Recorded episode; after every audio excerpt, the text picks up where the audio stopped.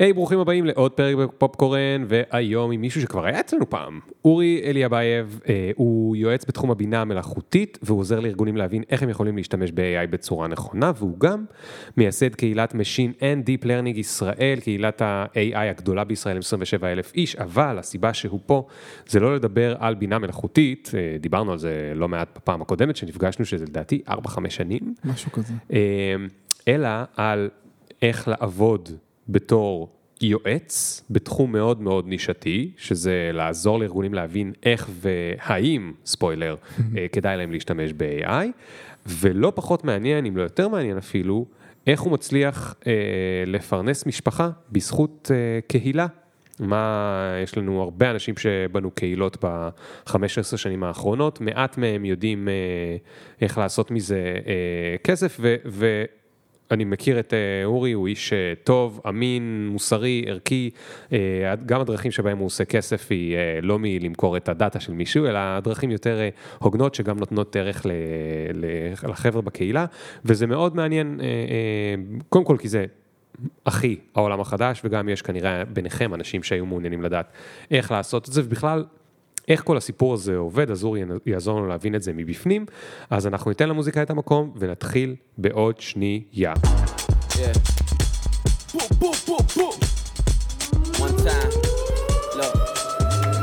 Ring the alarm, hot ass nigga. Yeah. Big ass head so my dreams get bigger. Yeah. Big campaign strong so my flows get sicker. Yeah. Confidence bigger than a drunk ass nigga. Look, I'ma work graveyard shift. בכנס האחרון שלנו, היה כנס ממש רציני שעשינו, היו באמת 900 איש מ-60 מדינות. ואז בחלק של הקינות, בהתחלה, שאנשים מדברים, אז אה, רגע לפני שבאמת היינו צריכים לצאת להפסקה, אז היה עוד דובר אחד שהיה צריך אה, לדבר, ואז מבלי לשים לב, פשוט לפני שהוא התחיל, אמרתי לו, אה, אמרתי לכולם, טוב, יוצאים עכשיו להפסקה. וישר קיבלתי הודעות ממי שעובד איתי, לא, לא, יש לנו עוד דובר אחד, יש לנו עוד דובר אחד. ואני כבר נפרד מאנשים, אומר להם לחזור אחרי הפסקה, והוא כזה שולח לי הודעה, רגע, אני לא אמור לדבר עכשיו. ואני כזה, שיט, שיט, שיט, ואז אנשים מתחילים להגיב בצ'אט, רגע, אין עוד דובר אחד? עשיתי לעצמי פדיחה בכנס בינלאומי גדול שארגנתי ועבדתי עליו המון זמן, חתכתי להפסקה מוקדם לפני ש... תגיד, מה זה כנס עם 60 מדינות כן, אונליין? כן. של Machine Learning? כן, ש... בדיוק. מה? כנס ממש, אה, ממש מדבר, אפילו זה היה נישתי, זה על הכלים של Machine Learning. אומרת, איך, איך הגעת ל-60 מדינות? האמת שזה מתאים, מבלי להוציא שקל על שיווק, שזה גם אה, משהו ממש אז יפה. אז איך, איך זה קרה? אז זה בזכות הערוצים שבנינו ועשינו במשך אה, שש שנים. זה הכל היה דרך הפרסום אצלנו בקבוצה, ניוזלטר באתר, בצורה אורגנית לחלוטין. וואו. אה, כן, היו כמעט תוך חודשיים איזה אלפיים נרשמים. ובאירוע עצמו היו 900 איש מ-60 מדינות, כן. איזה מטורף. אז היה כנס בתשלום או בחינם? לא, בחינם. אנחנו דוגלים. בלהפיץ ידע. מדהים, מדהים. אוקיי, אז תשמע, אורי, בוא, אנחנו נשתדל לא לדבר יותר מדי על בינה מלאכותית היום, נכון. למרות שזה תחום שמאוד מעניין גם אותי וגם את הפודקאסט, אה, עשינו עליו לא מעט אה, פרקים בשנתיים האחרונות, אבל אה, בוא נדבר קודם על, קצת על המסלול שלך, איך הגעת למשהו שהוא מצד אחד נישתי, מצד שני יש לו קהילה מאוד גדולה, אז הוא בעצם נכון. לא כזה נישתי. אנחנו מכיר, מכירים מהתקופה שהיית כתב טכנולוגי. נכון. מה זה אומר כתב טכנולוגי? אז זהו, אז בצבא, אה, מן הסתם היה גם לפני, מאוד אהבתי טכנולוגיה. ומאוד, אה, וחשבתי אז שאני גם יודע לכתוב טוב. ורציתי מאוד לשלב את שתי העולמות האלה, וממש רציתי להתנסות. ממש אהבתי גאדג'טים וטלפונים וטכנולוגיה וכל הדברים האלה. אז uh, פניתי לאתר שנקרא גאדג'טי, הוא עדיין רץ היום, אני חושב שזה בלוג הטכנולוגיה הכי גדול בארץ, לפי מספר כניסות. ושלח להם אימייל, היי, אני רוצה לכתוב אצלכם, אה, זורם? אה, ואמרו לי, טוב, סבבה, בוא תנסה. אני זוכר שסקרתי בין האפליקציות הראשונות שיצאו לאנדרואיד, ממש. כי זה היה כאילו בלי תשלום אז. כן, זה היה בלי תשלום, ממש. זה היה מאוד אופנתי בתקופה של, נכון. איך קוראים להם, אפינגטון אה, פוסט. לכתוב, כן. ניתן לך את המקום לכתוב, ו... אבל אתה לא מקבל כסף. נכון, אז זה משהו שהיה ממש לפני המון המון, אני מדבר איתך 2008, 2009, משהו כזה. אמ, ובאמת עם השנים התחלתי לכתוב שם, אה, ובאמת אה, נחשפתי גם לעולמות הטכנולוגיה. אני זוכר שהיית כותב על ההשוואה בין סמסונג נכון, לאפל, נכון. כל מיני דברים כאלה ש... וואו, זה באמת עניין אותך. כן, כאילו היית. צריך להיות מאוד. ממש אהבתי, תשמע, השיא שלי גם היה לטוס לתערוכות אה, בעולם שממש מציגים את זה. היית מקבל כל הזמן גאדג'טים הביתה? כן, כן, הייתי מקבל טלפונים חדשים, לזכור, ות- וזה החלק הכי כיפי. אתה מקבל טלפון שכאילו אפילו לא יצא לשוק עדיין, כן. או זוכר נגיד להתנסות בו, סמסונג חדש, הכריזו עליו, דקה אחרי אתה כבר בחדר עיתונאים משחק איתו. תגיד, ש- מה החלק הכי קשה בלכתוב אה, כתבה, איך היית קורא לזה? כתוב? קטע? כן, כתבה. כתבה שכדי שהיא תצליח. וואי, אני חושב שזה תמיד, כל יוצר תוכן מכיר את הקטע הזה שהתוכן שאתה עובד עליו הכי קשה ואני חושב שיהיה הכי ויראלי, מתברר כלא, ובדיוק ההפך. דבר שאתה כותב כאילו הכי כזה על הדרך, הופך להיות הסנסציה הכי גדולה. אני חושב שהעניין הוא פה, זה תלוי בסוג הדברים, כי אם אתה חייב בכנס, אתה מאוד רוצה להעביר את התחושות שאתה שם. לפעמים להעביר תחושה זה משהו שהוא מאוד קשה, במיוחד אם זה משהו שהוא יבש, אתה יודע, אה, ספק כזה, מפרט חדש, כן. או קשה מאוד להעביר משהו שהוא יש רגשי. פה מסך בגודל כן, 3200 איך תסביר את זה שהוא חד, אתה יודע? צריך להשתמש בהרבה סופרלטיבים שהם לא שחוקים כאלה. מסך מרהיב, מצלמה מיוחדת. אה, אז אני חושב שזה היה השיעורי בית, כאילו, זה היה משהו שהיה ממש קשה, אבל גם היה ממש מאתגר. ואני חושב שגם האתגר הנוסף היה זה להגיע לרמת הבנה ובקיאות בהמון נושאים שונים. זאת אומרת, בתור, אתה יודע, עולם הטכנולוגיה, גם אם אתה מרכז אותו לגאדג'טים וכאלה, הוא מאוד עצום. אתה צריך לזכור ארכיטקטורות של מעבדים, ומה החברה עשתה אז, ואיזה צעד, אתה יודע, שפייסבוק ניסתה פעם להשיק טלפון, סמארטפון, זה לא עבד לה, כן. או שסמסונג עכשיו מנסה איזה מהלך, ואתה כן. יודע, ותיקי האתר זוכרים. אבל היה לך דאטה מהאתר עצמו, כאילו אתה ידעת מה עובד, מה לא עובד וזה? כן, כן, ברור, ב- הסתכלנו, נו, בין הכתבים, גם היום, אתה יודע, אתה רוצה לראות איזה אתר, איזה, איזה תוכן הביא הכי הרבה כניסות, מה קיבל הכי הרבה לייקים, אז זה היה לך סוג של מצפן כזה, אבל כמו שאמרתי ככה, וזה כנראה הרבה יוצרים הזדהו איתי, אתה לא באמת יודע, אין איזה נוסחה לווירליות. טוב, יש משהו שתמיד עבד לנו ותמיד צחקנו את זה, זה הכרזה של אייפון. תמיד האתר היה קורס, תמיד שיש הכרזה על האייפון, אבל זה כזה לא חוכמה, כן? כן. אמ, אבל כן, זה היה, זה היה בית ספר ממש טוב עבורי. כי א', אתה מאוד משתפשף ביכולת שלך לספר סיפור. זה יפגוש אותנו גם בהמשך, אה, ספוילר, אבל בסוף היכולת שלי לקחת משהו מורכב, טכני, וחלק אולי יגידו משעמם, ולתת לו את השלוש, ארבע פסקאות שלי עם הזווית שלי, מממ. זה בין ה skill ים נראה לי הכי חשובים שלמדתי שם, כאלה ש... כי זה skill שמשמש אותי עד היום.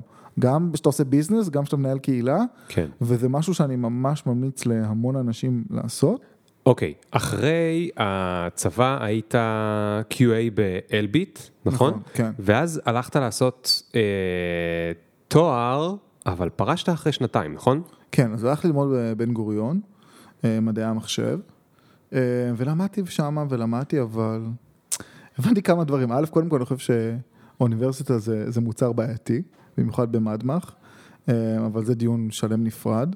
אה, אבל הבנתי משהו שאני חושב שלא מדברים עליו מספיק, זה שהבנתי שאני לא אהיה כישרוני בזה, וזה קטע. Mm. כי יכלתי לסיים את הלימודים, הם היו לי ממש קשים, אני לא, לא כאילו, אבל כשסיימתי אותם, סיימתי אותם מתוך בחירה אישית, זאת אומרת, היה את הקורסים הראשונים בהתחלה, נכשלתי בהם, עשיתי אותם עוד פעם, להוכיח כל. החדווה והאלה? כל, כל המתמטיקה, שכאילו הייתי בשוק מוחלט, והפיתוח וזה, אבל אז הבנתי שאני יכול לסיים איתם, לסיים, לסיים את התואר, ייקח לי אולי עוד שנה, שנתיים אקסטרה, אבל אני, אני לא כישרוני בזה מספיק, אני לא אהיה בין ה... לא יודע, top 100 בעולם, top 100 בארץ אפילו, קח את זה ככה, וזה ממש הפריע לי, כי זה, זה משהו שהוא ממש מוזר. אתה חושב שתמיד אומרים לנו, תעשה את הדברים שאתה אה, טוב בהם או מוצלח, לא יודע בדיוק, עצות כזה שההורים, אבל צריך להבין שאני חושב שהדבר שנכון בין היתר גם לשקול, זה מה הדברים שאתה כישרוני בהם. יכלתי להיות מפתח, מפתח בינוני אפילו, שחי סבבה, ואפילו מרוצים ממנו, אתה יודע, לא הייתי אולי אה, עושה את הדברים, הפיתוחים הבאים, אבל אני חושב שזה משהו שהוא מאוד חשוב שכל אדם ימצא גם את הדברים שהוא כישרוני בהם, ושזה יהיה המצפן שלו. אבל איך, אה, אתה היית די צעיר, אז איך אה, הצלחת להגיע לתובנה הזאת? אני לא יודע, זה, זה משהו שהכה בי אחרי, אחרי שנתיים תוך כדי בתואר. פשוט עשיתי את החישוב הקר הזה, אמרתי, יש מצב שאני מסיים את התואר, ייקח לי חמש עד שש שנים, זו הערכה שלי, ואני בטוח שאפילו, יודע, עם המיני קשרים שהיו לי בתור כתב, הייתי מצליח למצוא עבודה, ואפילו הייתי סבבה בה, נו, כי אני מניח שמתוך היכרות שלי עם עצמי, אם הייתי עושה משהו, הייתי טוב בו, כן. אבל לא הייתי מוכשר בו, לא הייתי בין הטובים כן, בארץ. כן, כן. אה, וזה מאוד תסכל אותי, כאילו לא רציתי את הנתיב קריירה הזה.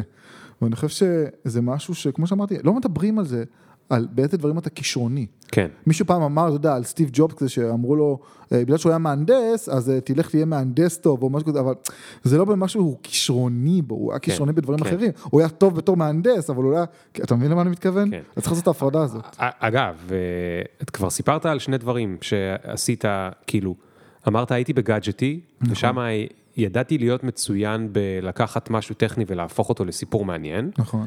ועכשיו הבנתי מדעי המחשב, אני חושב שאני אהיה בינוני בזה.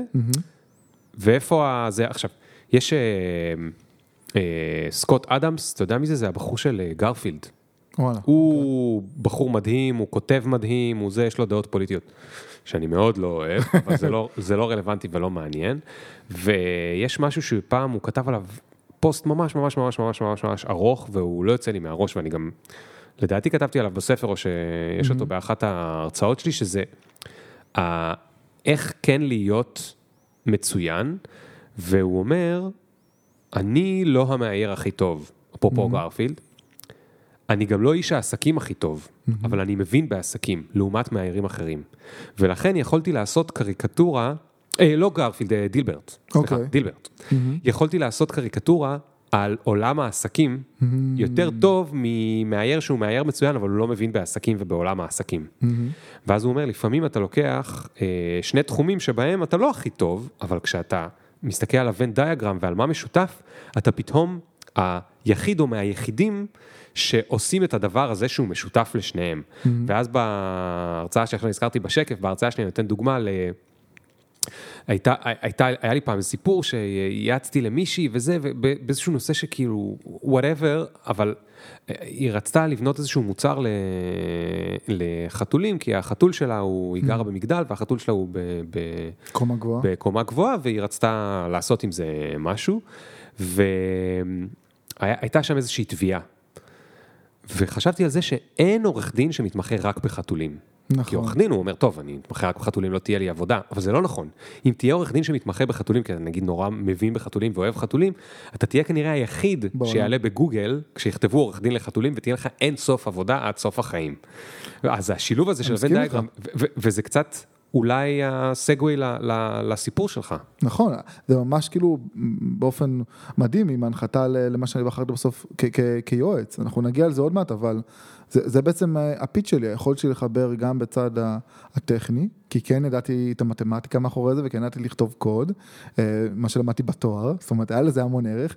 מצד שני, כן אני מבין את ה business ואת ה product בזכות זה שחייתי ונשמתי מוצרים טכנולוגיים בתור כתב והבנתי באמת מה הצרכים, אז אני ממש מסכים איתך, אני חושב שזה גם טיפ ממש טוב לחיים, למצוא איזה נקודה כזאת שהיא חיתוך בין שני דברים מאוד חשובים, קורים שם דברים ממש מדהימים, כי אתה באמת יודע לתת offer שהוא ממש כן. ייחודי. ואתה לא צריך להיות הכי טוב באחד לא, לא, מהם. נכון. כי זה אה, מאוד קשה להיות העורך דין הכי טוב. אנשים לא רוצים את זה, אני קצת מקדים, אבל בסוף, ב day job הרגיל שלי, מה שאני עושה זה גשר בין ה data scientist ים, בין אנשים שכותבים את הקוד של המודלים, בין ה business וה product. אני האיש product או ה business הכי טוב בעולם? ממש לא.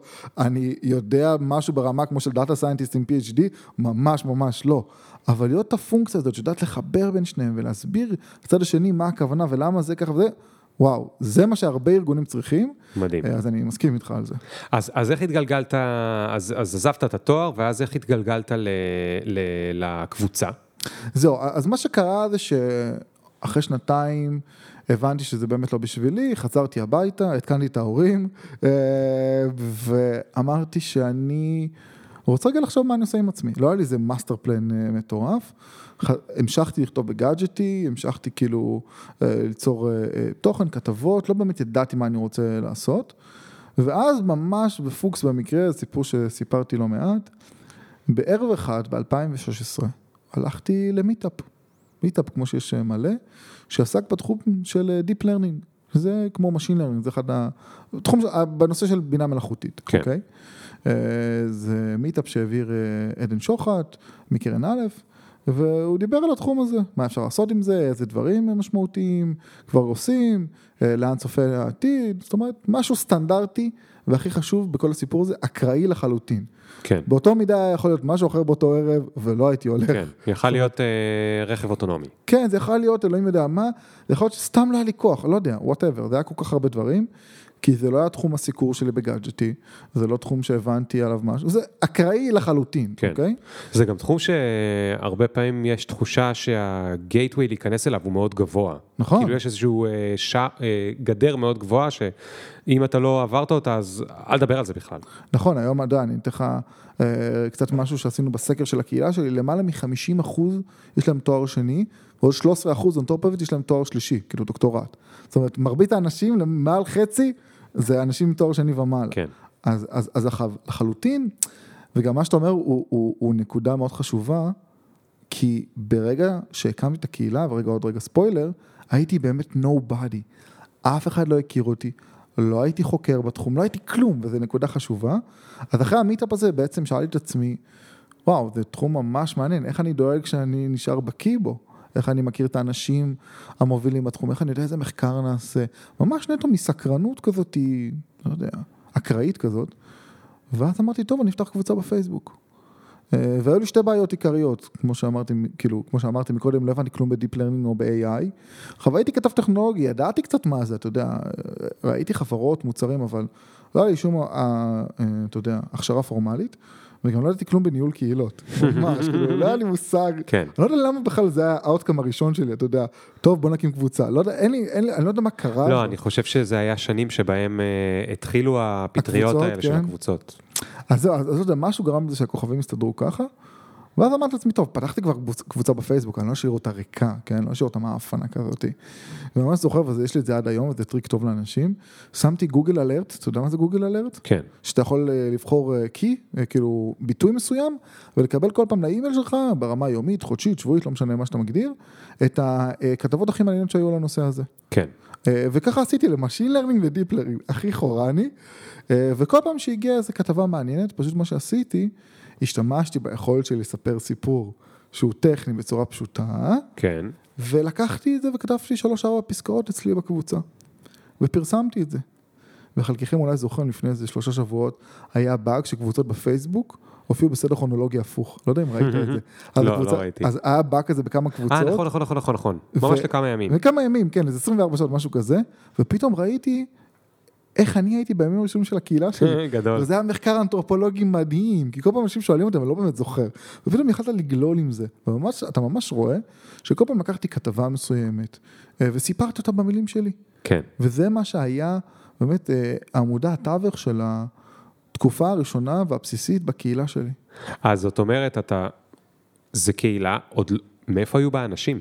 או, זה גם משהו שהוא מאוד מעניין, שלא לא פרסמתי אותה בצורה כספית באיזשהו מקום, זאת אומרת כל הצמיחה שלנו עד היום, 27 אלף איש, היא אורגנית לחלוטין. וזה בכל דבר שעשינו, גם אמרתי לך, הכנס הגדול, לא הוצאתי שקל כדי להגיע לאנשים האלה.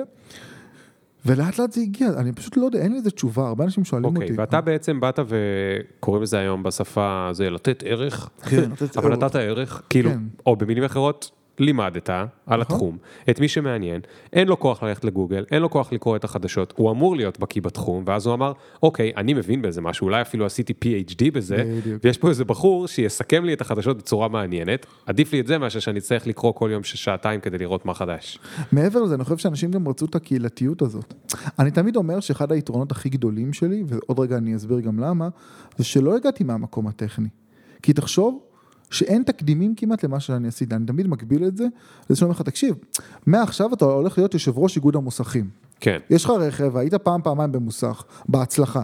אתה כזה, what the fuck, כאילו, אני לא יודע מה? מה מוסכניקים צריכים, מה? מדהים, מי כן, מי אתה? מה אתה מבין? נהיית פעם מוסך, היו אנשים שהתעצבנו עליך בטח. האמת, העצבים הגיעו אחר כך, שכבר לקהילה הייתה כוח, אבל אני חושב שזה משהו מיוחד בקהילה שלנו בארץ, שאנשים ממש קיבלו אותי בחום. והייתי nobody, לא היה לי, לא, כלום לא ידעתי בתחום, ואנשים זרמו איתי, כי אני חושב שהיתרון שלי זה שאחר כך בשלב מסוים, ונגיע לזה אולי עוד מעט, לא יודע, בגלל שלא באתי מהפריזמה המקצועית-טכנית, הבנתי מה אנשים צריכים. הם לא צריכים אותי בשביל ללמוד על עוד מודל או עוד, עוד איזה ארכיטקטורה, כאילו זה nice כ- כ filler כזה בקבוצה, אבל ככל שהקהילה גד- גדלה, שנתיים לתוך הקהילה, היה לי סוג של הארה, וזה השינוי הקונספטואלי הכי חשוב שהיה לי בחיי הקהילה, זה ההבנה שאני צריך להיות הפלטפורמה עבור הקהילה. ולא לעשות בהכרח דברים נקודתיים שהם רק מה, מה, מהעשייה הישירה שלי. כן, וזה באופן מובהק מה שגרם לקהילה להצליח ולהיות אולי הקהילה הטכנולוגית הכי גדולה היום, טכנולוגית טכנית, כן? כן. אמ, כי זה שינוי משמעותי מאוד גדול שעשיתי, ופתאום אתה עושה איזה unlock כזה לתפיסה שלך. מה זה אומר? מה זה אומר להיות פלטפורמה? אז אני אסביר. הבנתי שבסוף, איפה כל האנשים שאפילו נגיד אחר כך קמו וניסו להתחרות בי, מה הם עשו? הם כל פעם הלכו לפריזמה הטכנית. בואו תראו על מודל חדש שיצא, זה, זה, זה, לא מעניין. כאילו זה כן מעניין, אבל זה בשוליים. ואז התחלתי להבין, טוב, מה הקהילה שלי צריכה? היא צריכה אה, לוח משרות. אם אני רוצה שכל התחום הזה יתקדם, אני צריך להיות הפלטפורמה כדי שמעסיקים ועובדים, יהיה להם יותר קל להיפגש ולבדוק איזה עבודות יש ולהגיש. אז ממש שילמתי מכספי למפתח של האתר, אה, שיבנה מערכת של אה, לוח משרות. ואחר כך הבנתי שאני רוצה שיהיו עוד אירועים בארץ, ולא רק אירועים שלי. כן, אני אעשה אירוע, הוא יתמלא. אני רוצה שכל מי שיעשה אירוע, או כנס, ימלא את האירוע שלו ככה בלי בעיה. אז הקמתי לוח שנה, שהוא עד היום פועל, גם הלוח משרות, שבו אני מרכז את כל האירועי AI וכל האירועי ה machine שיש בארץ. זה Google Calendar כזה חמוד, שאתה יכול להוסיף ליומן שלך ולראות, והיום מארגני האירועים כבר יודעים, יש אירוע, הם פונים אליי, אני שם, והאירוע שלהם מתמלא תוך כלום. אז אתה צריך פתאום להבין, וזה, כאילו באמת, זה אולי ההעתק הכי גדול שלי, וזה משהו שאני ממשיך איתו עד עכשיו, להיות הפלטפורמה שהיא בעצם הדרך שלך לעזור לאנשים, להיות פשוט, לעשות מה שהם רוצים, ואתה פשוט תאפשר להם לעשות את זה בסקייל יותר גדול כן. ובצורה הרבה יותר טובה. בוא נבין רגע עוד פעם מה קרה פה מזה, מזה שעזבת את התואר באמצע, כן. לא סיימת, לא סיימת תואר ראשון במדעי המחשב, הפכת להיות זה שבונה פלטפורמה לאנשי דאטה, Machine Learning ועוד כל מיני מילים שמי שלא מבין בהם רק אומר וואו, כל מיני האנשים הכי אקדמ- אקדמיים, אנשים הכי אקדמיים ו- כן, ומתוחכמים, כן. מבלי שאתה מבין בזה, אתה הרגשת פעם שרלטן?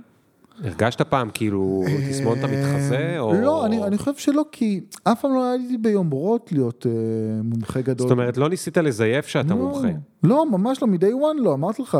בסוף הנגשתי תוכן שהוא פופולר כזה סייאנס בהתחלה, וגם אחר כך, ואמרתי להם, שום פרויקט שעשיתי, כל ה... אתה יודע, ה-claim to fame שלי, לא היה פרויקט טכני אחד, לא צריך שהוא... אתן לך דוגמה, למשל, אחד הדברים שעשינו, והקהילה הכי מוכרת בזה, זה סקר שכר שעשינו. שאלנו 1,200 איש, מה אתם עושים, איך נראית באמת העבודה שלכם וכמה אתם מרוויחים. ובשנה האחרונה באמת יצרנו סקר מטורף, ויצרנו גם מחשבון שכר מיוחד סביב זה. והסקר הזה הפך להיות בנצ'מארק בתעשייה, צוטט בעיתונות הכלכלית הכי גדולה בכל הארץ, וגם הרבה אנשים אחר כך, בעיקר נשים, באו ואמרו לי, תקשיב, בזכות זה, יכלתי ללכת לבקש העלאה. Mm. כי זה לא איזה גחמה של איזה fucking 1200 איש. ועשינו מחשבון של מה שאתה יכול להגיד, איזה תואר למדת, באיזה רמת בכירות אתה, אם אתה team leader או לא, אפילו אם אתה עובד ב GAMFA או לא, כי ראינו השפעה מטורפת על השכר, וממש קיבלת קוואט, בנינו מודל machine learning שיודע לחזות את זה. כן. ו- וזה רק דוגמה, בהמשך לשאלה שלך, זה לא קשור ל-AI, לא קשור ל machine learning, זה נטו להיות ה-enabler לקהילה, זה להרים פרויקטים, זה פרויקט של חצי שנה. כן. זה גם עלה לי הרבה כסף, כי אחר כך תרגמנו אותו לעבר... לאנגלית, תרגמנו אותו גם לערבית, כדי להנגיש את זה לעוד אנשים. מדהים. היו גם, אתה יודע, לבנות את המחשבון שכר. אז הפאנצ' ליין שלי זה שלפעמים, או ברוב המקרים, אתה לא באמת צריך להבין בתחום, או אף פעם לא התיימרתי להיות, כאילו, יש כל כך הרבה אנשים פי שמונה יותר חכמים בקהילה, פשוט אתה צריך להבין מה הצרכים שלהם, ולספק להם, זה, זה, זה ככה פשוט. אני אגיד לך מה מטורף פה. אה, אני מכיר מאוד מקרוב אה, לא מעט אנשי אקדמיה. ומה שקורה עם אנשי אקדמיה זה כמו מה שקורה עם הרבה מקצוענים אחרים, שהם נדרשים להקים לעצמם את הקהילות ואת הכנסים וכולי. נכון. הם אלה שדואגים לדברים האלה. נכון. הם אלה שממונים הרבה פעמים על ידי האוניברסיטה. האוניברסיטה באה למיסטר איקס ואומרת לו, בוא תהיה אחראי על הכנס של הדאטה של, הש, של השנה אצלנו באוניברסיטה. בהצלחה. עכשיו, הוא רוצה לסיים את הדוקטורט שלו, שהוא סיים את הדוקטורט והוא רוצה ללכת לעבוד על המחקר שלו, פתאום נתנו לו נוסף על תפקיד, הוא אולי מבין בזה קצת, הוא אולי קצת זה, אבל זה לא ה... זה לא מתוך... קם בשביל זה הוא לא בבוקר. קם בשביל זה בבוקר, ויכול להיות גם שהוא לא מקבל על זה תשלום. זאת אומרת, יכול להיות שזה נוסף על תפקיד שהוא יעשה עכשיו כדי למצוא חן, או כדי לעלות באיזשהו, לקבל עוד איזשהו כבוד וזה וזה וזה. ויכול להיות שהוא נורא אוהב את זה, כן, אני לא רוצה להגיד שכולם ככה, אבל הרבה פעמים זה ככה. נכון. או ישימו אותו באיזושהי ועדה, שזה, הם מקבלים הרבה מאוד נוסף על תפקיד, אקדמאים, כן, כן, כן. אתה יודע. בסוף הוא נמדד רק על ידי פבליקיישן, מספר המאמרים. נכון. כל שאר הדברים, זה לא, לא משנה נכון. whatsoever. המדידה שלו היא בכלל לא קשורה. נכון. עם כמה פבליקיישן הוא עשה במחקר שלו, שלא היה לו זמן לעשות כי הוא ארגן את הכנס. נכון. אוקיי? אז...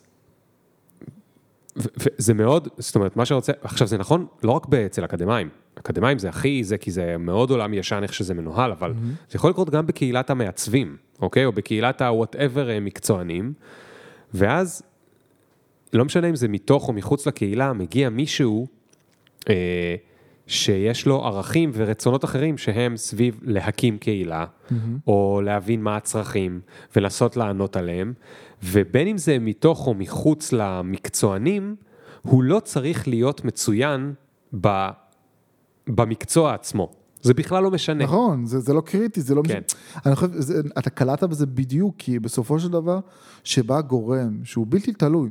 אני לא data scientist שוואו, אם הייתי עושה הרבה אירועים, אז זה היה משפר לי, כי מישהו היה מעסיק אותי, אתה יודע, גוגל הייתה לקח... זה לא, זה לא נמדד על זה, כאילו, כן. לי, כן. ה outcome, במיוחד בשנים הראשונות, זה לא היה, לא היה לי רווח אישי מיידי כן. סביב זה. אומרת, אבל, אבל יש פה משהו, אני, אני רק רוצה עוד שנייה ואז אני אעזוב את הנקודה הזאת. יש פה משהו שבמטה, ב- במטה שלו הוא מאוד מאוד חשוב. העולם הישן בנוי הרבה מאוד על אה, חומות. יש חומות ויש היררכיות, אוקיי? אני אתן לך דוגמה עוד פעם, נגיד אצל אה, אה, מעצבים. אתה לא מעצב, אז מה אתה בכלל אה, אה, מבין? אתה מעצב אבל לא למדת בשנקר, כן. אז מה אתה בכלל יודע?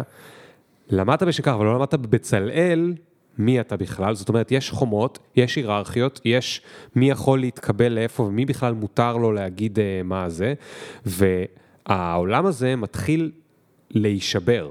עכשיו, זה שרואים דוגמה כמו כזו, ופתאום החבר'ה האלה משתתפים איתך בקבוצה, והם אוהבים אותך. קודם כל אתה לייקבל, אבל בלי קשר, הם אוהבים אותך כי אתה. מספק להם כל מיני דברים, אז פתאום נפתח להם הראש והם אומרים, רגע, אולי בעולם הרגיל שלי, שהוא מחוץ לפייסבוק ולזה, ששם מתנהלים דברים בצורה מאוד היררכית ואוטוריטה וזה, אולי גם שם הדברים, אפשר לחשוב עליהם מחדש. נכון.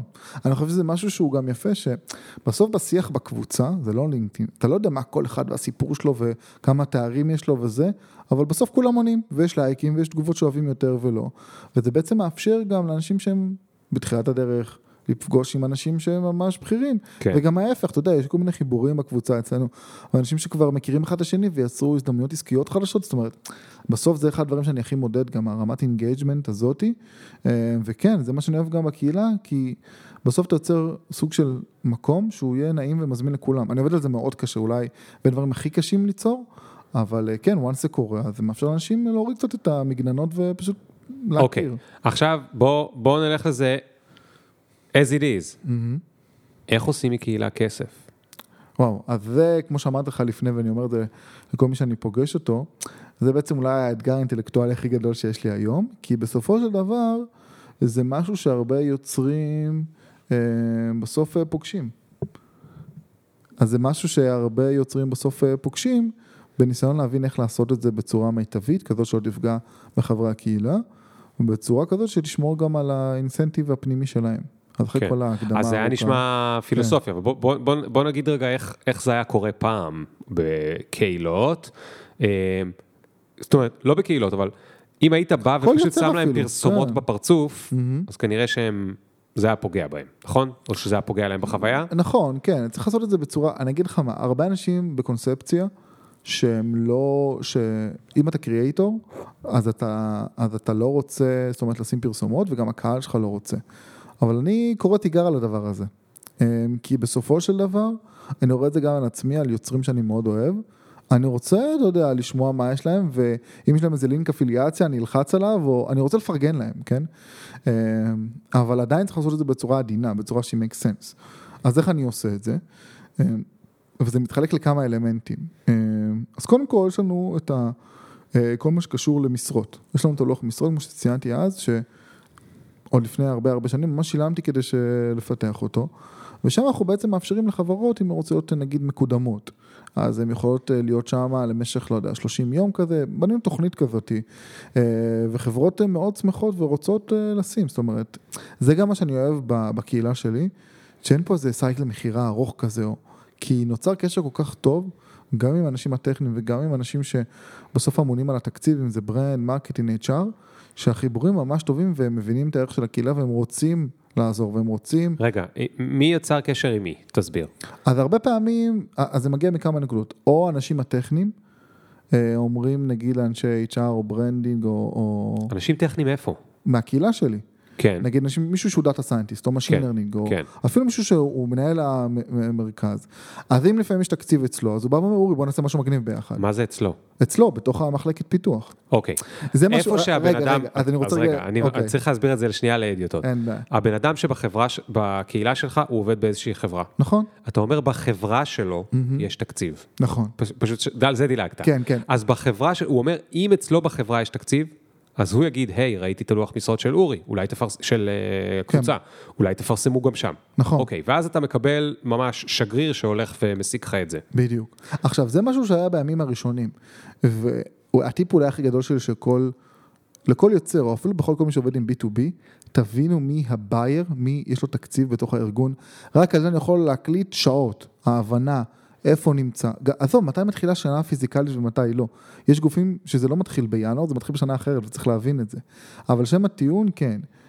בהתחלה זה היה ככה, היה גורם טכני, שאומר, לא יודע, אני עכשיו צריך לגייס data scientistים, אני מנהל קבוצה, מנהל צוות, לאורי יש את הלוח משרות שלו, אחר הוא מחבר אותך ל-HR, ל brand, כל מי שאחראי על זה בארגון, או לפעמים אפילו גם לא יש תקציב, ואז אנחנו עובדים ביחד ודואגים שהמשרה תהיה מקודמת פה או שם, זאת אומרת... מה זה עובדים ביחד? זה אתה היית grinding שם.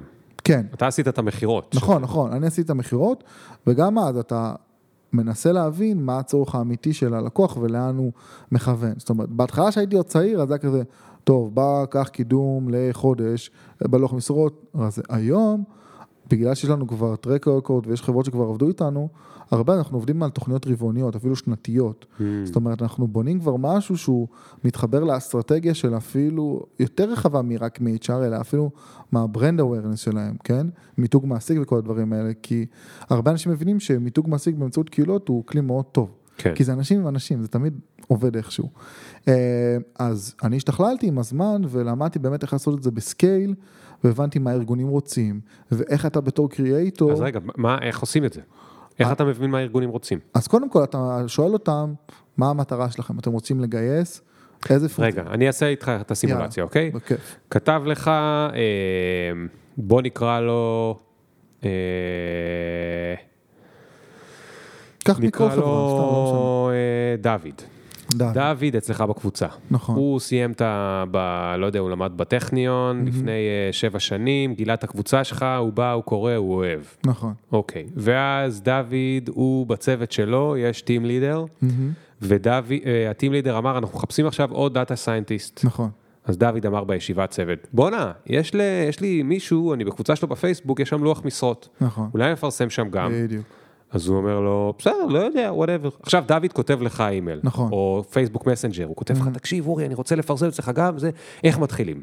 מה אתה עושה עכשיו? או, אז אני אספר לך כבר את התהליך עכשיו, שהוא כבר מאוד מהוקצע, סבבה? זה לא מה ככה, אבל אני מביא לך את ה... איך שזה עכשיו. הכי טוב. אז מה שקורה עכשיו, ה... יש לנו עכשיו, נגיד, כמו שאמרתי לך, מערכת אה, בהאבספוט, שזה כלי לניהול אה, עסקאות כאלה, אז זה מגיע לשם, ואז אנחנו... זה תלוי אם הוא מכיר את הקהילה או לא. אם הוא לא מכיר את הקהילה, אנחנו שולחים לו סוג של בריף כזה, אה, שמסביר על הקהילה. הוא מכיר, זה דוד, אני רוצה רק את הדוגמה שלו. דוד 아, מכיר דוד את הקהילה. דוד מכיר את הקהילה, כן. אז אנחנו שולחים לו כבר אופציות עם כמה קידומים שונים שיש לנו, עבור המשרה שיש אבל לו. אבל דוד הוא לא הבייר. נכון, אבל דוד צריך לדעת, שוב, יש פה הרבה אסטרטגיות. אני צריך להבין אם דוד הוא הצ'מפיון שלי בתוך הארגון, hmm. ואם הוא יכול להביא את העסקה הזאת כל הדרך באופן עצמאי. אם לא, אני אומר לדוד, סבבה, בוא תארגן לי שיחה עם המנהל צוות, ונביא גם את מי שאחראי את ה-HR, ונתחיל להסביר להם קצת מה זה אומר על הקהילה, מה זה אומר על הערוצים השונים שיש לנו, כי אפשר לפרסם בלוח משרות, אפשר בניוזלטר. אוקיי, okay. עכשיו דוד ענה לך, no. תקשיב, המנהל שלי הוא בעייתי, הוא תמיד עסוק וזה, אין לו, אני לא, אני גם מתבייש לבקש ממנו לעשות איתך עכשיו זום, אה, אתה יכול לשלוח לי פרטים? כן, אז, אז גם זה יש לנו כבר הכל מוכן, זאת אומרת, פרטים על הקהילה, על אופציות הקידום השונות, על חבילות השונות.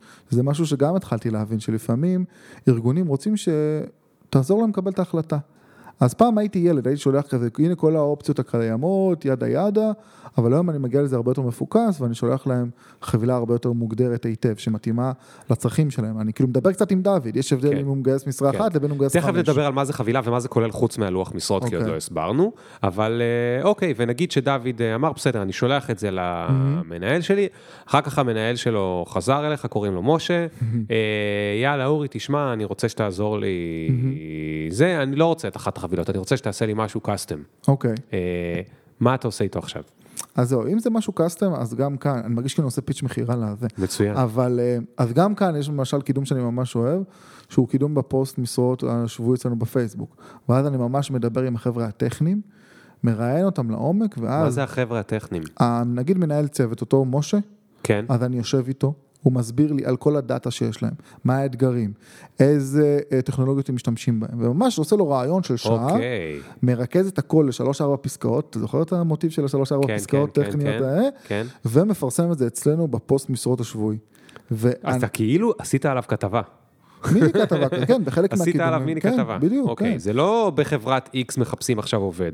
אתה באמת הבנת מה מחפשים ברור. ואתה יודע לייצג אותו. זה מה שהקהילה שלי גם הכי אוהבת, זה גם היכולת שלי לתווך להם, זה לא, הנה החברה הזאת מחפשת, זה לא מעניין אף אחד, אני בא, אני מדבר בשפה שלהם, אני אומר, תקשיבו, זה סוג הדאטה שהם עובדים עליו, זה הטכנולוגיות.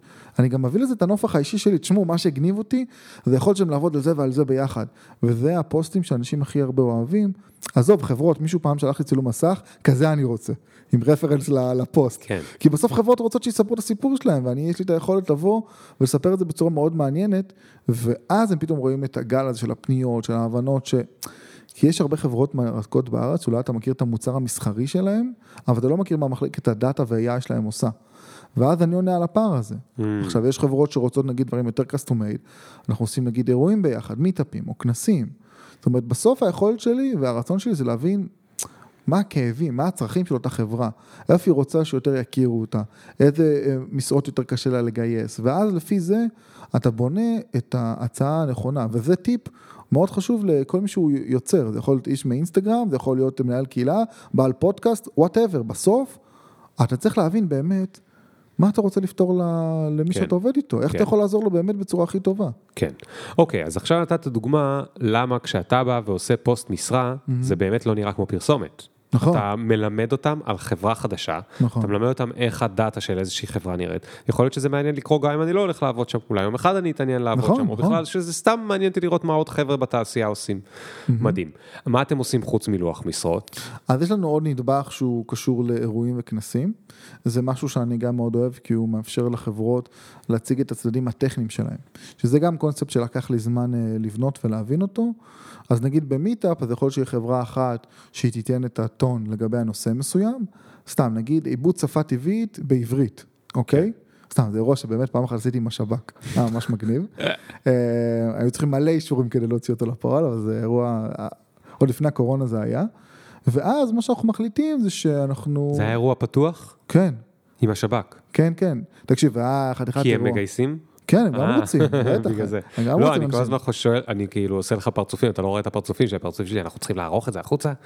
אה, לא, לא, לא, זה היה אירוע פומבי, אה, אוקיי. זה- היה- זה היה במשרדים של ironSource, זה היה אירוע בין הכי גדולים, כאילו הזמנו אנשים לשש, בשש כבר היה איזה 300-350 איש יושבים, מחכים, לא מגיעים כזה.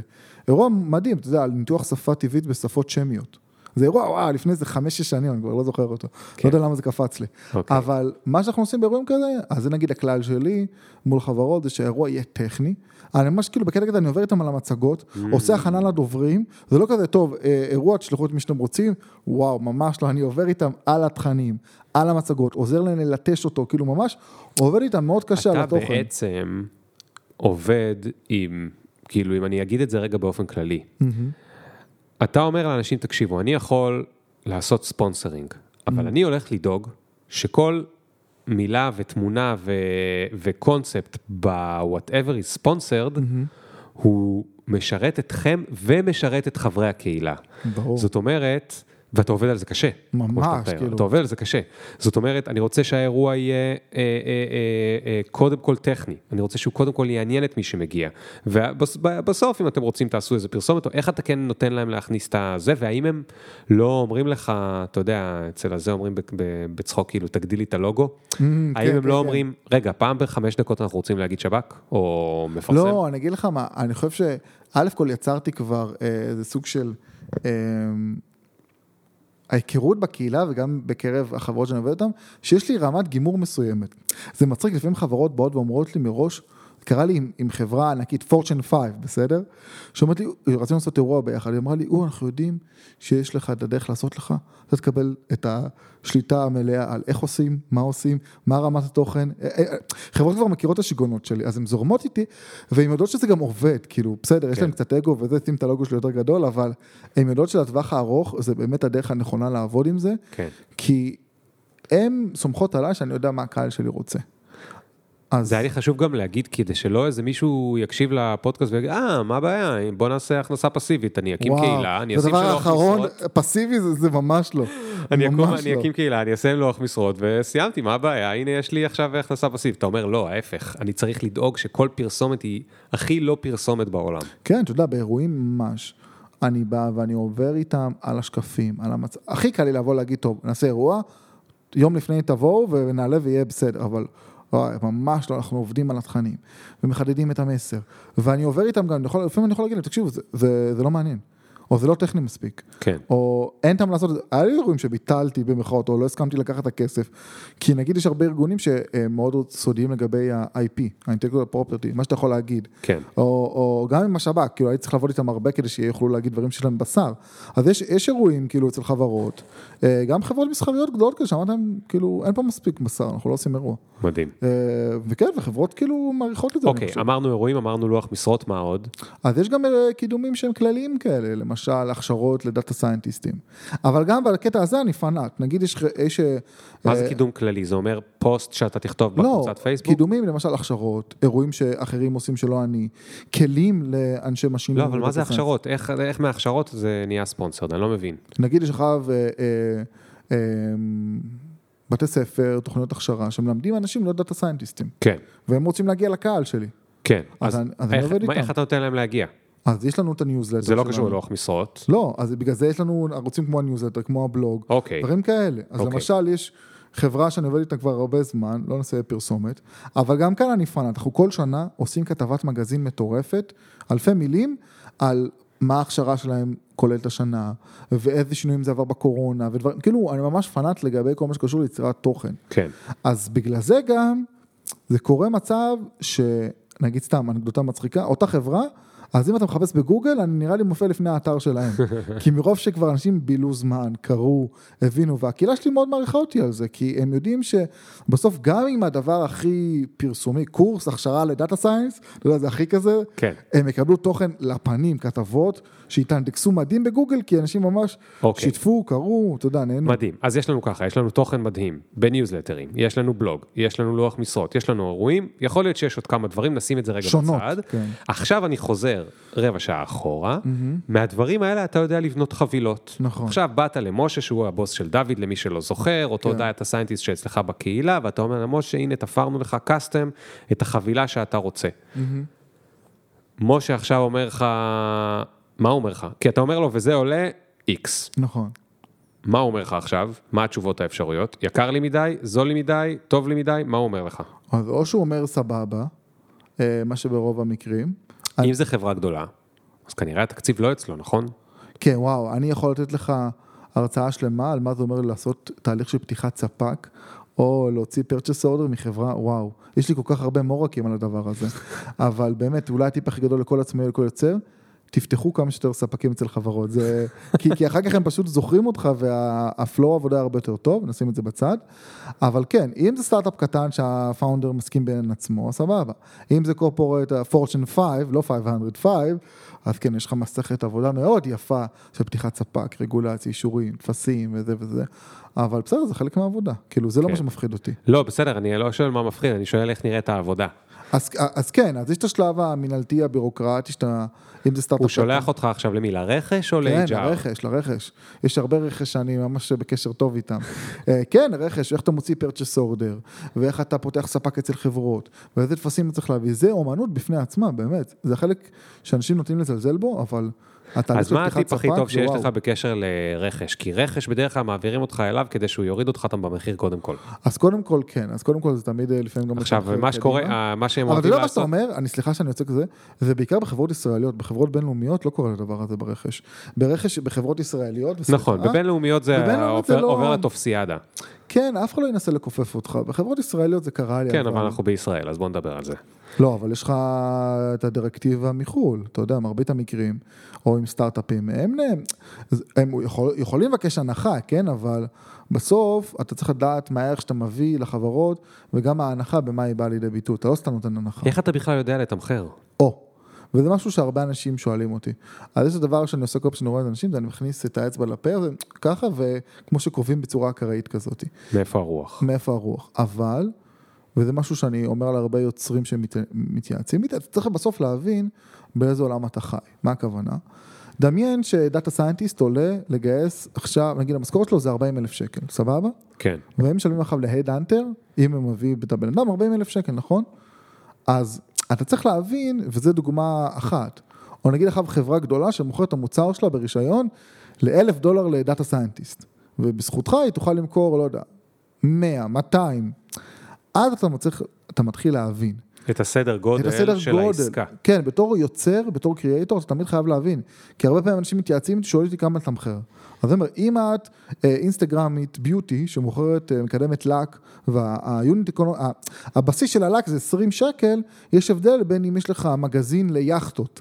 וכל קנייה שם יכול להיות עצומה, אתה מבין? כן, כן. הרבה יוצרים שוכחים את זה. תמיד ננסה להבין ולראות מה האלטרנטיבות, מה הלך רוח, וגם בכלל, מה, מה, ש- מה, מה, מה השווי של הדברים שאתה משחק איתם. אז יש לי שאלה מאוד קשה. שאל נא. אם היית בוחר, אם באותו meetup שהיית הולך, באותו אירוע קוסמי, אה, כן. שבו נגיד שאחרי ה meetup הזה היית פותח קהילה, לא משנה מה היה ב meetup, אוקיי? אוקיי. נגיד שהקוסמוס גרם כן. לזה, הקוסמוס והפופולריות של קבוצות באותו זמן, והשעמום שהיה לך, או שחיפשת את עצמך, או שאהבת קהילות, או אהבת כתיבה, או whatever, והיה יוצא לך אה, ללכת ל meetup על אה, סיכות ביטחון. אוקיי. האם אתה חושב שהיית יכול להגיע למקום שבו היית אה, מנהל קהילה במשהו שקשור לסיכות ביטחון כן. ומפרנס משפחה? כן, אני אסביר לך או, למה. יפה, מזה היינו צריכים להתחיל. מזה אני אגיד אני אגיד לך למה, וזה מה שאנשים הרבה, הם לא מבינים, אנשים שואלים אותי על, על דברים אחרים. כן, כי איך שהתחלת לה, להגיד את הסיכות ביטחון, התחלתי בראש שלי, כבר להבין מה הם צריכים רגע. איזה חומרים הסיכות ביטחון אה, יוצרות, ומה הטרנדים שיש. ואולי יש כמה ספקים בארץ של, של סיכות ביטחון, ואולי הם לא מדברים בכלל בין השני, וצריך ליצור איזו פלטפורמה שמאפשרת להם רגע להעביר רעיונות. או האם מדינת ישראל היא בכלל יצואנית מספיק טובה של סיכות ביטחון? אתה מבין, המוח שלי כבר מתחיל לרוץ. כן. לכל לא, דבר כי- כזה אתה כי- יכול כי לתכלל. חצי מהמאזינים כבר אה, התעצבנו עליך לפני זה, אמרו, טוב, יופי, אמרת שדאטה סיינטיסט מקבל 40 אלף שקל בחודש, אנחנו מבינים איך אתה עושה מזה כסף. אה, ברור שאני אהיה כי זה פריבילגי. שוק אה, ממש מצוין. ברור שהיה לי יותר מזל משכל ללכת על אחד המקצועות הכי רווחים ever, אבל, וזה מה שאמרתי, בסוף, בסוף, בסוף, אתה מכיר את זה שסטארט-אפים באים ל-VC ואומרים, גודל השוק שלנו תמיד זיליון דולר, נכון? כן, תמיד זה יוצא זיליון. זה תמיד זה יוצא, ואני כזה, יש לי הנחה שהיא חצי בדיחה על זה, שלא משנה מה תיקח היום, אה, לא יודע, אה, אה, צבים והשריון שלהם, השוק הזה גם איכשהו בטח מגלגל זיליון דולר. קח את הדבר הכי מונפץ שבעולם, כנראה שם תעשייה של זיליון דולר. כן. אז אני אומר, אוקיי, אם אתה לוקח משהו שהוא הוא נישתי, שהוא קטן, אז אולי יהיה יותר קשה לעשות מזה סכומים, כי הכל תלוי, אם, אם זה lip gloss או whatever כזה, אבל יש מצב שיש מספיק תעשייה גדולה ממנו בארץ. אתה יודע, יש את הביוטיות, כאילו באינסטגרם כאלה, אתה רואה שהן מגלגלות סכומים מאוד אין לי גדולים. מושג מה קורה איתם. אז אתה רואה כאלה שעושות שיתופי פעולה, עושות כאלה collab, וזה אה, אודם של 100 שקל. השורה התחתונה שלי, הפאנץ', זה אם אתה יודע לעבוד נכון, ואתה יודע לבנות ולהקשיב לצרכים, גם בנושא הכי נישתי שבעולם, אתה יכול to make a living. Hmm. תהיה מיליארדר מזה? אני לא יודע, אבל לכל דבר יש את הצורך שלו. אתה יודע, אומרים את זה בעולמו של האינפלואנסר, יש כבר היום ננו אינפלואנסרים, לא מיקרו ולא, זה ננו, זה אנשים עם 10-20 אלף, כן? ויש אנשים שלהם את הנישה שלהם. כן. או אתה יודע, יש מישהי בטיקטוק שתוך שנתיים הפכה להיות אה, אחת הסנסציות הכי גדולות, קוראים לה Miss Excel, אתה מכיר אותה? כן, כן, כן. אז הנה, יש דוגמה. עליה ב- בבלוג. בדיוק, fucking Excel, דבר הכי לא הכי סקסי משעמם. בעליל. היא בנתה מזה קריירה. אז זה כן. מה שאני רוצה להגיד. הכל תלוי במה אתם יודעים לעשות ואיך אתם מנגישים את זה, אבל גם ל... לא יודע, קהילה של שריון של צבים, בטח אפשר לעשות אחלה דברים. אוקיי, איך אה, ממשיכים לגרום לקהילה לגדול כל כך? מה, מה התובנה שלך משם, אם בכלל? האמת שאין לי איזה תובנה מרחיקת לכת, כי כמו שאמרתי מקודם, כל הצמיחה שלנו הייתה אורגנית. אף פעם לא עבדתי קשה כדי לגרום לקהילה לצמוח באופן אה, ישיר, או פשוט עשיתי את זה תוך כדי, ומה שגורם לזה לעבוד זה פשוט התמדה. אחד הדברים הכי קשים ליוצרים או מנהלי קהילות, כן. זה פשוט להתמיד, וזה שוחק, וזה לא קל, יש גם מחיר נפשי שהם כאילו משלמים עליו, כי הרבה פעמים זה חייב להיות אתה. זה הבעיה להיות mm-hmm. סוג של מנהל קהילה. כי נגיד אם זה חברה, אתה יכול להוציא את המנכ"ל ולשים מנכ"ל אחר, נכון? יש לזה אין ספור תקדימים. כן. אבל פה אם זה לא אני, לטוב ולרע, כן, אז לפעמים זה לא עובד. או, אתה יודע, אני שולח ניוזלטר כל יום ראשון. כל יום ראשון. הפעמים היחידים, ש... הפעמים היחידות שעצרתי זה שנולדו לי הילדים. כן. שלא שלחתי את זה שבוע שבועיים, וזהו, זה מחייב אותך ברמה כזאת. אז אני חושב שאחד הדברים שאחראים לצמיחה האורגנית, זה פשוט התמדה. זה, זה הפך להיות סוג של משהו שהוא... אז בוא נדבר על הדבר הבא, אוקיי. על, ה... על הגדילה. יש לך כבר עובדת, נכון? נכון. מתי החלטת ולמה החלטת להביא עובדת, והאם עכשיו, עכשיו שיש לך עובדת, אז אתה קצת, אה, החיים שלך קצת יותר שפויים. א', ממש לא. זו השאלה, השאלה הראשונה, השנייה. ומתי מתי הבאתי עובד? הבנתי שכבר, זה כבר לא יכול להיות אה, one man show יותר מדי.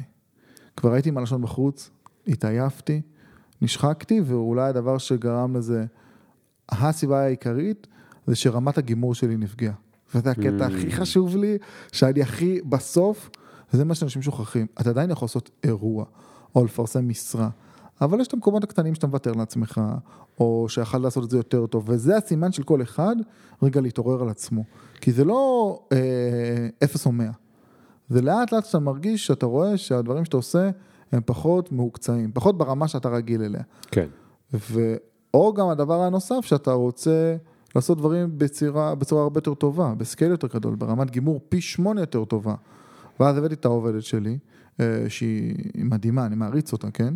אה, ענבר, שהיא באמת עזרה לי לעשות כל הדברים שעשיתי בפי 200 הרבה יותר טוב, כי היא ממש, ואני אומר את זה בצורה, אה, חצי צוחקים על זה, שהיא ממש משלימה אותי. כי היא יש לה את היכולת לקחת את כל הדברים שאני רוצה לעשות וכל הדברים שאני רוצה, ולהוביל את זה בצורה מסודרת ולבנות מזה תהליכים מוגדרים, ולתת לזה את ההבניה ולדעת לבנות את זה ב scale ממש ממש גבוה, ואני fucking מעריץ אותה על זה, כי המוח שלי בטורים גבוהים, כל פעם הוא רץ והוא משתולל וזה, ויש לו את היכולת באמת, ואני לא מכיר הרבה אנשים שלהם את היכולת הזאתי, לקחת תהליך, לעשות אותו בצורה מסודרת, נכונה, בצורה שתאפשר לעשות לזה scale, בצורה כזאת שיהיה אפשר אחר כך למדוד אותה, וגם אחר כך לעבוד עם החברות, להבין איזה דברים הן מצריכות. נגיד, אנחנו לכל קידום שאנחנו עושים, בסוף אנחנו שולחים דוח, דוח מסכם. כן. כמה אימפרשנים היו, כמה קורות חיים התקבלו, כמה whatever, וגם לבנות את התהליך הזה. כן. אתה יודע, נתת דוגמה, אה, אתה כאילו, יש פה עירוב של אה, מוצר ושירותים. זה לא ברור אם אתה יותר מוצר או יותר שירותים, כי אתה יודע, אתה יכול לסגור עכשיו עם איזושהי חברה, אני סתם, אין לי מושג מה המספרים שהולכים אצלך, בכוונה אני סתם אזרוק מחיר, אתה לא חייב אה, אוקיי. לזה כן או לא. נגיד סגרת עם איזושהי חברה, ספונסר שיפ לכנס, אני זורק בכוונה משהו מופרע. 50 אלף שקל. אוקיי. אוקיי, זרקתי בכוונה משהו מופרע. ואתה אומר כאילו, וואו, איזה סגירה מדהימה. כאילו, יעלה לי קצת הוצאות וזה, טה טה טה טה טה, בסוף יישאר לי 40 אלף, וואי, זה פצצה. אבל אז אתה מגלה שאתה צריך לעבוד על זה שלושה חודשים מלאים, עוד פעם, סתם בשביל כן, הדוגמה, כן, כן. ובחודשים האלה אתה לא ישן, אתה לא אוכל, אתה לא נושם, אין לך זה, ובחודשים האלה אתה לא מספיק לעשות דברים אחרים, אתה לא מספיק לקחת הזדמנויות אחרות בגלל שאתה רק בדבר הזה, ובסוף, אם אתה עוצר ורגע מסתכל על זה, אתה אומר, אם אתה מנרמל. אם אתה מנרמל, גילית את ה... מאיפה. אתה בא. אם אתה מנרמל את זה, אתה בסוף אומר, זה לא היה שווה את כל זה. עכשיו, איך בתוך כל הטירוף, מהמם. או האם הצלחת לעשות את זה בכלל, להסתכל על הדברים ולהגיד ברוח, בקור רוח, כן. זה שווה או לא שווה?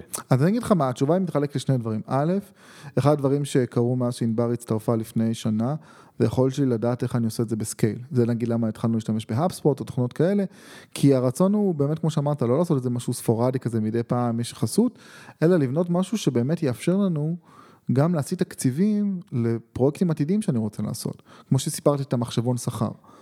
לא לקחתי חסות על המחשבון שכר, אבל השתמשתי בכסף אחר כדי להעביר אותו אחר כך לדברים חשובים עבור הקהילה שלי. כן. או נגיד התרגום שלו לערבית, זה מסמך ארוך, זה עלה לא מעט לתרגם אותו, כן, במיוחד שפה טכנית, מקצועית, אז בסוף מה שאתה אומר, אפילו, יש לו עוד אלמנט, זה לא רק אם זה מתנרמל, ואני מוסיף רגע סוגריים למה שאתה אומר, כדי שיהיה אפשר לחיות מזה ושזה make sense ברמה האקונומית, אלא אפילו אם אני יכול לנתב את זה לפרויקטים אחרים שאני רוצה שהם לטובת הקהילה. כן. שני דברים, אחד, לגבי ה... אם זה מתנרמל ב- ברמה הכלכלית, אה, אז כן, זאת אומרת, זה משהו שכן עושה שכל אצלי, במיוחד מאז שעברנו את השינוי הזה בשנה האחרונה, והפכנו את זה למשהו שהוא יותר, אה, כאילו ברמת גימור עוד פעם, יותר גבוהה, זאת אומרת, אתה מגיע לחברות, אתה מציע להם משהו יותר מהודק, אתה כבר משתפשף בזה. והדבר השני, שזה אולי, יש פה פער ביני לבינך, ה-KPI שלי הוא לא בהכרח תמיד כסף. זאת אומרת, לפעמים, או במרבית המקרים, אני מודד את עצמי בדברים אחרים לגמרי, בהשפעה שלי לקהילה, בכמה אנשים הכנסתי פנימה, בכמה אנשים עזרתי להם לצלוח את הדרך, בכמה ארגונים בינלאומיים מגיעים לפה לפתוח מרכזי פיתוח וקל להם למצוא עובדים ומביאים לזה עוד כסף, זאת אומרת, הרי סתם לדוגמה, הדוח בערבית, למה לא הייתי צריך לתרגם את זה בכלל? יש את העברית, האנגלית, סלמתק. כן. הוצאתי לזה הרבה כסף, למה? לכאורה זה לא, אתה יודע, גם אף אחד לא היה בא לי בטענות אם לא הייתי מתרגם את זה לערבית. כן, אבל המדדים שלי הם לא בהכרח כספיים. כן. אני חושב שגם זה מה שעוזר לי, שוב, זה לא מאיזה מקום היפי כזה, כן? זה מקום של, ברגע שאתה מבין שיש סיבה נוספת למה שאתה עושה את הדברים, ואחרי שכבר הצלחת להגיע לאופטימיזציה בתחום של ה...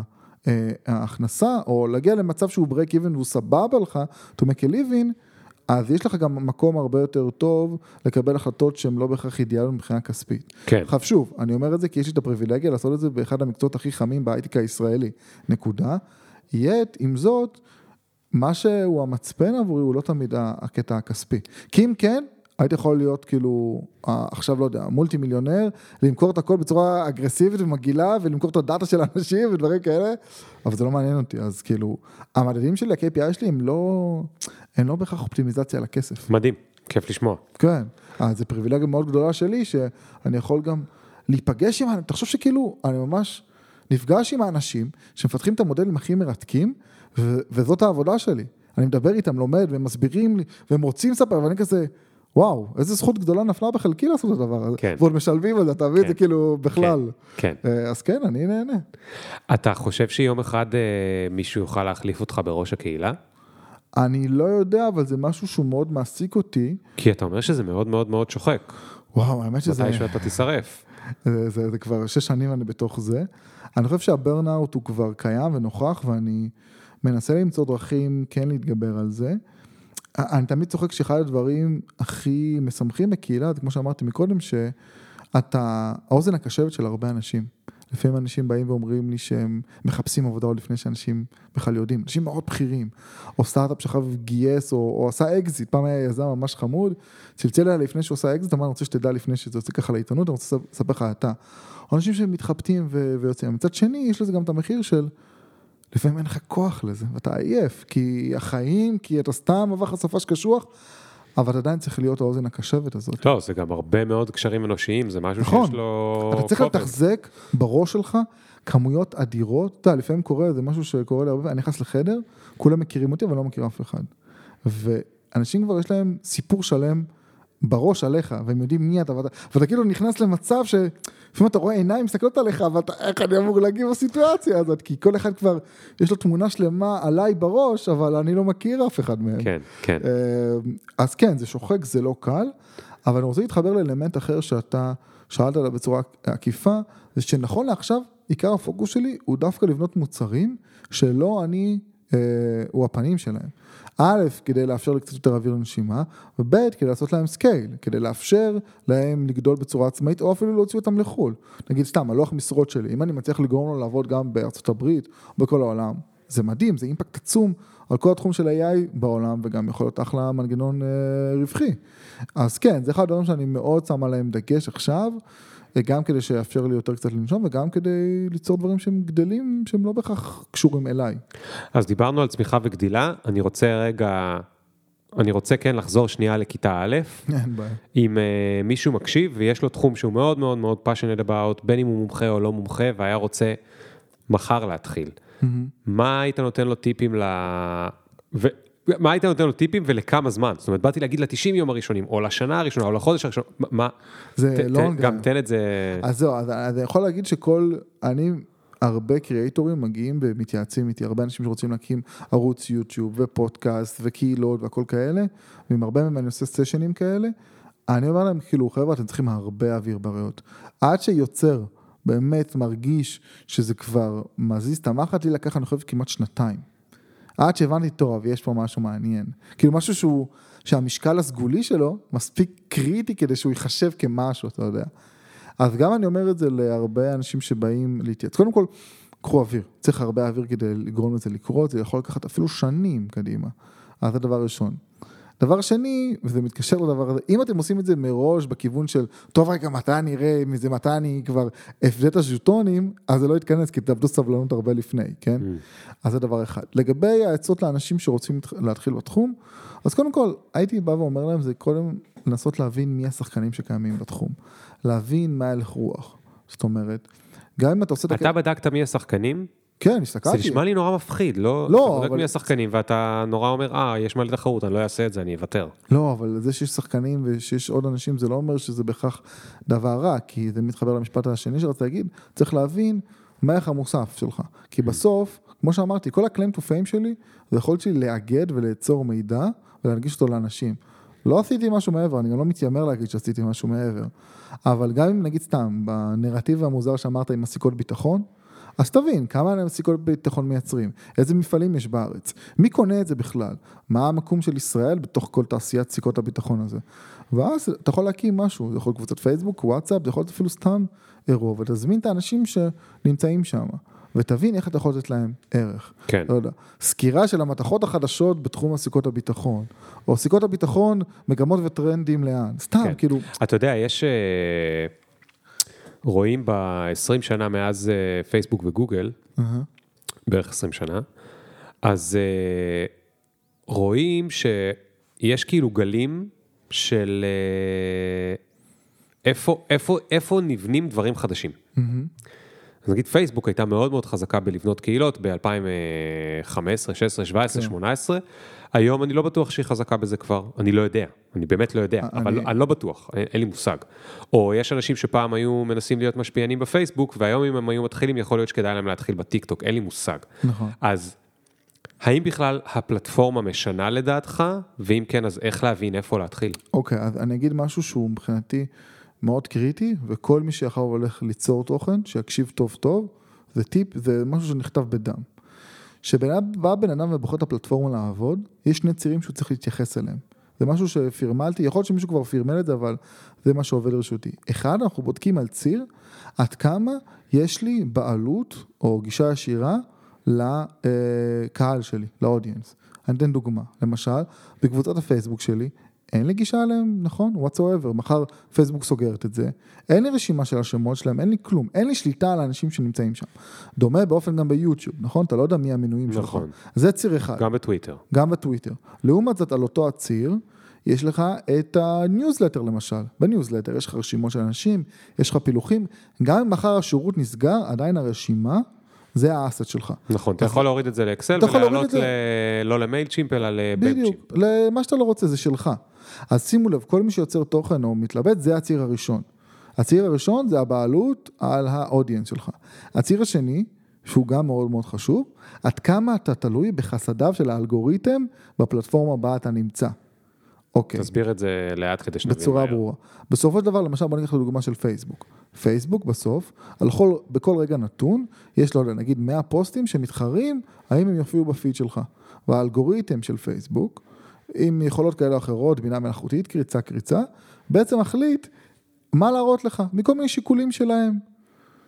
ובסופו של דבר, לא משנה כמה אתה תעבוד קשה, או כמה אתה תהיה ממש טוב עם התוכן שלך, אתה בסוף נתון לחסדיו של האלגוריתם. כן. של פייסבוק, של טיק טוק, של יוטיוב, של כל אחד אחר. אז כשאני בא ואני בוחר את הפלטפורמה שלי, אז אני בעצם נע גם על הציר הזה.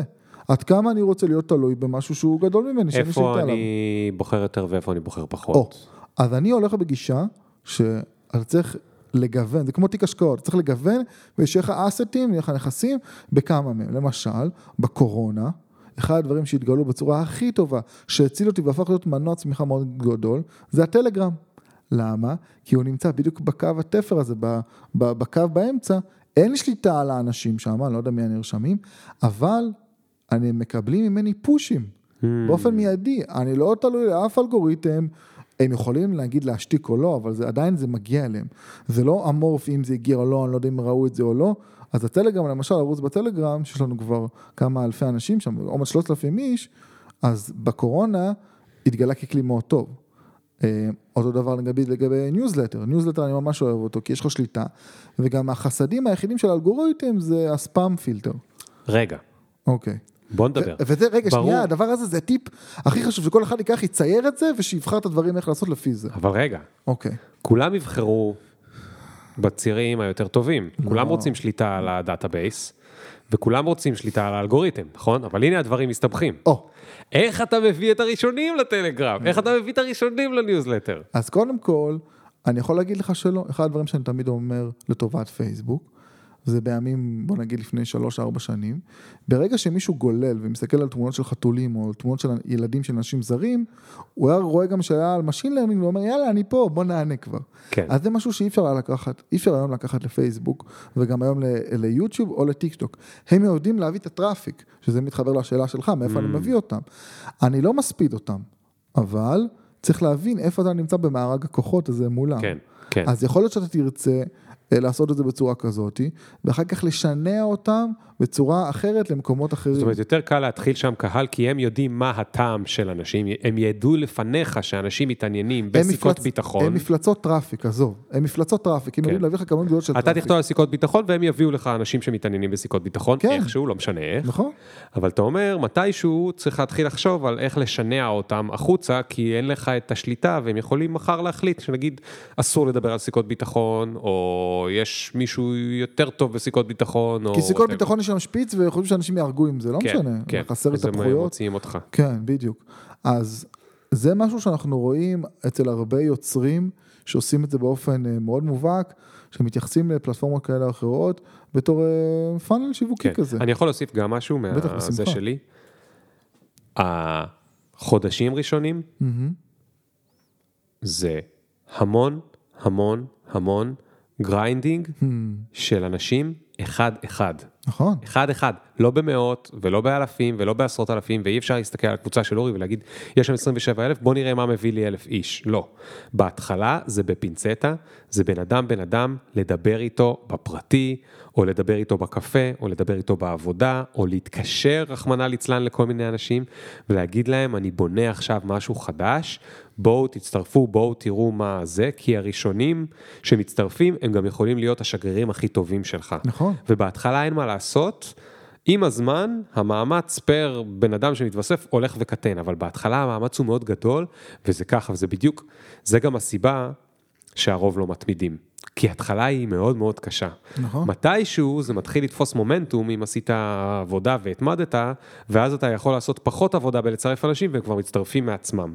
נכון, אני ממש מסכים עם זה. אני, אני בימים הראשונים ממש פניתי לחברים בעולמות הטכנולוגיה והצעתי להם וסיפרתי להם, אז כן עשיתי את הדפיקות בדלת הזה, מה שנקרא. כן. כי, כי זה באמת מה שצריך גם. בסוף אתה רוצה שהקהילה תהיה לה אופי מיוחד, ואנשים שאתה מביא לשם בהתחלה, הם יכולים גם אלו להיות אלו שקובעים את הטון. ואתה רוצה שיהיו אנשים טובים, אנשים נחמדים, אנשים שיש להם מה להגיד. כי בסוף לנהל קהילה בסדר גודל מאוד גדול, גם יוצר הרבה קונפליקטים מאנשים. זה יצר לי הרבה הסתבכויות, או מצבים לא נעימים מול מה חברות. תן דוגמה? אתה יודע, מישהו פעם שלח לי במסנג'ר הודעה, out of the blue, לא דיברתי איתו בחיים, פעם אחרונה שאתה מוחק לי פוסטים. כן, בחצי איום כזה, בצורה הכי קריפית וואו. שבעולם. או שפרסמנו את הסקר שכר, את המחשבון שכר, קיבלתי טלפון אה, מסיניור VP מחברה מאוד גדולה בעולם, שלא בדיוק אהב את, ה... את הסקר שכר וניסה סוג של להעמיד אותי, כאילו ניסה לערער על, ה... על המחשבון שכר, בקיצור זו סיטואציה קצת לא נעימה. אז כן, יש מלא שיט גם רע כזה שקורה סביב זה. אה, או פתאום כאלה שמנסים להתחרות בך, או מנסים לגנוב לך תוכן, או לוקחים לך את השם, כל מיני דברים הוא כאלה. שפתאום אתה עושה דבר, אתה יודע, מצד אחד אתה הגעת משום מקום והנה אתה יופי מנהל קהילה מדהימה וזה, אבל מצד שני, כשזה קורה לך, אחד מהדברים שהרגע תיארת, אתה כאילו לבד בעולם. נכון.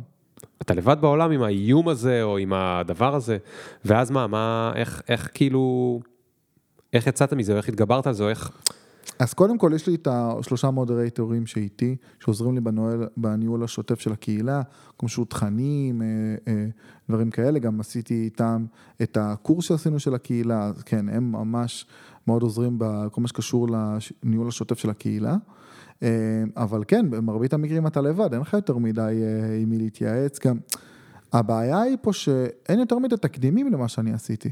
בגלל זה אני טורח מאוד גדול, טורח הרבה להסביר לקריאייטורים או ליוצרים, מנהלי קהילות אחרים, על אלה שאני צברתי. כן. כי אין, אין היום הרבה מנהלי קהילות שעשו דברים בסקייל כמו שאני עושה. או אין הרבה אנשים שבנו מזה משהו שהוא מאוד מסודר ומאורגן. כן, בארץ, בארץ, נכון. נכון. אני מסכים. אז בגלל זה גם אני לקחתי לעצמי מאוד לעזור לכל מי שכבר פעיל בתחום, כדי להסביר לו את כל הדברים שאני למדתי כבר. ומאיפה אתה למדת אגב? היה, היה לך מקורות ידע מחו"ל שהקשבת להם? לא, האמת שלא, גם לא. אין איזה קהילה מקבילה שלמדתי, גם אין קהילה מקבילה של AI בחו"ל. הרבה אנשים אומרים לי את זה, גם גופים בינלאומיים שאני עובד איתם, גם זה. הם אומרים לי, יש, כאילו, נגיד, יש קבוצות meetup כאלה חמודות, כן, או דברים, אבל כן. אין מישהו שבנה מזה, אתה יודע, אגב, אני חיים. למדתי שפייסבוק groups בחו"ל זה מאוד מאוד מאוד מאוד חלש. נכון. זה הרבה יותר חזק, נגיד רדיט, או... בארץ אנחנו מערבבים בין האישי לעסקי, כן, אז זה מאוד נפוץ, אבל אין, אין יותר מדי אה, דברים כאלה ממה שאני ראיתי, אה, אבל לא היה לי ממי ללמוד. זאת אומרת, אני די פיתחתי את זה באופן עצמאי, ניסיתי להבין מה נכון, זה היה איזה טעות עשית? טעות? מה, בקהילה? יש לך איזה טעות ש... אני לא יודע אם זה טעות, אבל אני חושב שלפני שנתיים, שלוש הבנתי שאני לא יכול להסתמך יותר מדי על פייסבוק, אה, כי פייסבוק אני מאוד ביחסים אמביוולנטיים. אה, אני תמיד קם בבוקר בידיעה שיום אחד זה יכול להיעלם לי, כן, מבלי, מבלי סיבה הגיונית נראית לעין. ואז כדי למנוע את הטעות, אז בשנתיים שלוש, אני כל בוקר קם ואני חושב איך אני מוריד את התלות שלי בקבוצת פייסבוק הגדולה, Mm, ואיך אני מפתח כלים אחרים, לפי המטריקה שדיברנו לפני כן, אה, שתאפשר לי גישה לקהל שלי. אם מחר פייסבוק סוגר את הקבוצה, אתה יודע, כמו טול כזה לחימה, מחר פייסבוק סוגר את הקבוצה, אין 27, קפוט. מה אתה עושה? כן. מה המשמעות של זה? איפה האנשים שלך נמצאים? האם אתה עדיין יכול לתקשר איתם? אז זה אחד הדברים שאני עובד עליהם מאוד מאוד מאוד מאוד קשה כדי למנוע את הטעות הקטסטרופלית בעתיד שלי. זה ממש מפחיד. כן, ממש. יש אנשים שסגרו להם. ברור, יש אנשים, אתה יודע, יש לי, אה, הבחור של סיקרט תל אביב, שהיה איזה בעיה שמה, ופתאום סגרו לו, כי האלגוריתם מצא משהו לפני איזה חצי שנה שזה טאק, השביתו לו קבוצה. אתה לא יכול שכל מה שבנית יהיה תלוי במשהו שהוא לא שלך. אז זה משהו שאני עובד עליו מאוד קשה. גם מחר אומרים, אתה יודע, שפייסבוק לאט לאט יורד בפופולריות של הקבוצות לאנשים, אז אני, יש לי חשיבה אסטרטגית מאוד עם עצמי. כן. מה הדבר, האם אולי זה הזמן להתחיל להקים פורום פנימי באתר? האם אני צריך לנדוד, זה כמו, כמו בסרט תור, שאסגרד, אתה מכיר את הקטע הזה? זה שאסגרד כזה קרסה, ויש חללית כזאת עם כל תושבי אסגרד הזה, והוא עכשיו מחפש להם בית כן, חדש. כן, אז אני בראש שלי, רגע, אם פתאום יהיה, יושמד הכ- הכוכב שלי, כן. לאיפה אני לוקח את האנשים? הם ידעו. לעבור איתי? אני צריך לתקשר איתם, אתה יודע. איפה "הלו, תמצא אותם? שומעים?" איפה תמצא. אותם? אז בגלל זה אני עובד מאוד קשה. היי, הניוזלטר. כולם, זה חבר של... אה, אה, אה, זה אורי מהפרופיל שלך חבר שלי. כן, אתה יודע, זה- בגלל זה אתה עושה צחוק צחוק. אבל יש לי two-factor authentication, אני רוצה גם לקנות token כזה, שמאפשר אה, להיכנס לפייסבוק שלי רק עם אה, איזה דברים, אתה יודע, עבורי זה ברומו של עולם, כי אם זה הולך, רגע, אתה מפחד גם מסחיטות וכאלה לפעמים? לא מסחיטות, אבל לפני נגיד שבוע, פתאום קיבלתי הודעה שמישהו ינסה להיכנס לאינסטגרם שלי, שהוא שלח את ה... הוא הכניס את הסיסמה הנכונה והוא מחכה ל-SMS אימות. Hmm, ואז כזה fuck fuck, כנראה האימייל שלי או הסיסמה דלפה, אתה חושב שמישהו היה מצליח להיכנס לתוך הפייסבוק שלי, ואפילו סתם למחוק את הקבוצה, כן, whatever. כן. זה, זה, זה קטסטרופלי, כן. זה, זה נשק יום הדין הדבר הזה. אתה יודע למה זה קטסטרופלי? למה? כי פייסבוק, שהם באמת, לא נתחיל עכשיו, אה, אני מכיר אנשים חמודים שעובדים שם, אבל פייסבוק עם כל הכבוד ועם כל זה שעל הקבוצה שלך הם עושים מלא כסף בפרסומות, כי הם יודעים בדיוק במה הם אה, מתעניינים, והם יודעים לפרסם להם גם מחוץ לקבוצה ברור. את כל מה שהם צריכים, וזה בזכות זה שאתה פתחת את הקבוצה, וזה, אז הם מתעסקים יותר ב-AI בתוך הזה, אז פייסבוק עושים על הגב שלך ערימות של כסף. אין בפייסבוק כל כך שירות לקוחות, ואם הקבוצה שלך תיפול, אין עם מי לדבר. אין עם מי לדבר.